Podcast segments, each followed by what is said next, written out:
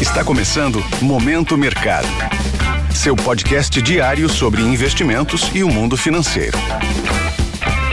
Um ótimo dia para você que é ouvinte do Momento Mercado. Eu sou Felipe Bernardo e esse é mais um episódio do podcast que te mantém atualizado todas as manhãs sobre os últimos acontecimentos do mercado. E nessa quarta-feira, véspera de feriado, eu trago informações sobre o fechamento de ontem, dia 5 de setembro de 2023. Cenário internacional. No mercado internacional, os principais índices de ações norte-americanos sofreram um pouco, mas fecharam o dia sem um direcionamento único.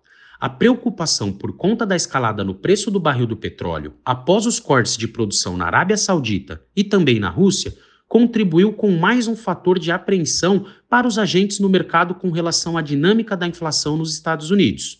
Justamente por conta da adição de mais essa variável, as incertezas com relação às perspectivas de que o Fed será restritivo por mais tempo do que o esperado anteriormente adicionou ainda mais tensão e ditou o ritmo do mercado.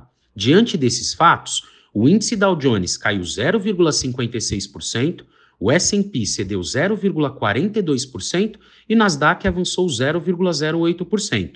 Vale ressaltar que uma das maiores contribuições para o índice Nasdaq pudesse fechar positivo foi a forte alta nas ações da Tesla, que subiram 4,69%, após a divulgação da notícia de um aumento nas entregas dos veículos elétricos fabricados na China.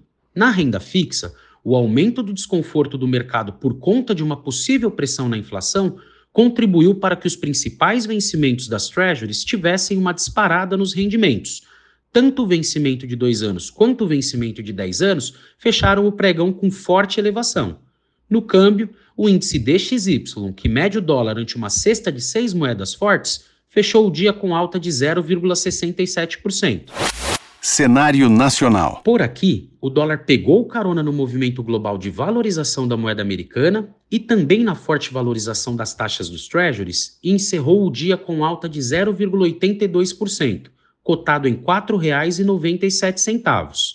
Na renda fixa, em função de uma semana mais curta por conta do feriado, as pautas econômicas no Congresso estão com avanços mais tímidos, e é válido lembrar que estamos acompanhando alguns temas sensíveis e que, por sua vez, geram volatilidade no mercado, como, por exemplo, a reforma ministerial. Com isso, foi possível acompanhar o movimento de abertura ao decorrer de toda a curva de juros. Na renda variável, o índice de ações brasileiro apresentou uma queda relativamente pequena se comparado às incertezas e aversão a risco no exterior, principalmente após a divulgação dos dados econômicos piores do que o esperado, tanto na China quanto na Europa. Um dos principais fatores que, de certa forma, desacelerou a queda no fechamento do pregão por aqui foi a forte valorização da Petrobras, que decidiu interromper o desinvestimento no polo Bahia Terra e fechou a sessão com valorização de 4,60% nas ações ordinárias e 3,34% nas ações preferenciais.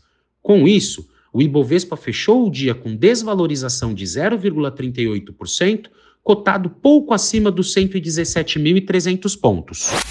Pontos de atenção. Podemos dizer que para o dia de hoje temos uma agenda com informações relevantes e muito aguardadas pelo mercado. Nos Estados Unidos, temos a divulgação do PMI do setor de serviços. Lembrando que o PMI nada mais é do que o índice de gerentes de compra, que traz um direcionamento sobre a atividade econômica do país. Temos também a publicação do livro Bege, que traz mais detalhes sobre as condições da economia norte-americana, bem como informações sobre as condições e criação de empregos por lá. Por aqui, o destaque fica por parte da divulgação do IGPDI do mês de agosto. Dando um giro pelo mercado, as bolsas asiáticas fecharam sem um direcionamento único. O destaque ficou por parte das bolsas chinesas, que conseguiram apresentar leve alta, mesmo com toda a desconfiança que paira por conta dos dados recém-divulgados sobre a situação econômica do país. No velho continente, as bolsas abriram majoritariamente em baixa, após a divulgação de indicadores da economia alemã terem vindo bem abaixo do que era esperado por parte dos analistas, enquanto os futuros de Nova York seguem o mesmo caminho, à espera da divulgação dos indicadores econômicos que provavelmente movimentarão o mercado no dia de hoje. Com essas informações, vou ficando por aqui e finalizo mais um Momento Mercado. Eu agradeço a sua atenção, desejo um bom dia, um excelente feriado e ótimos negócios. Valeu! Esse foi o Momento Mercado com o Bradesco. Sua fonte diária de novidades sobre cenário e investimentos.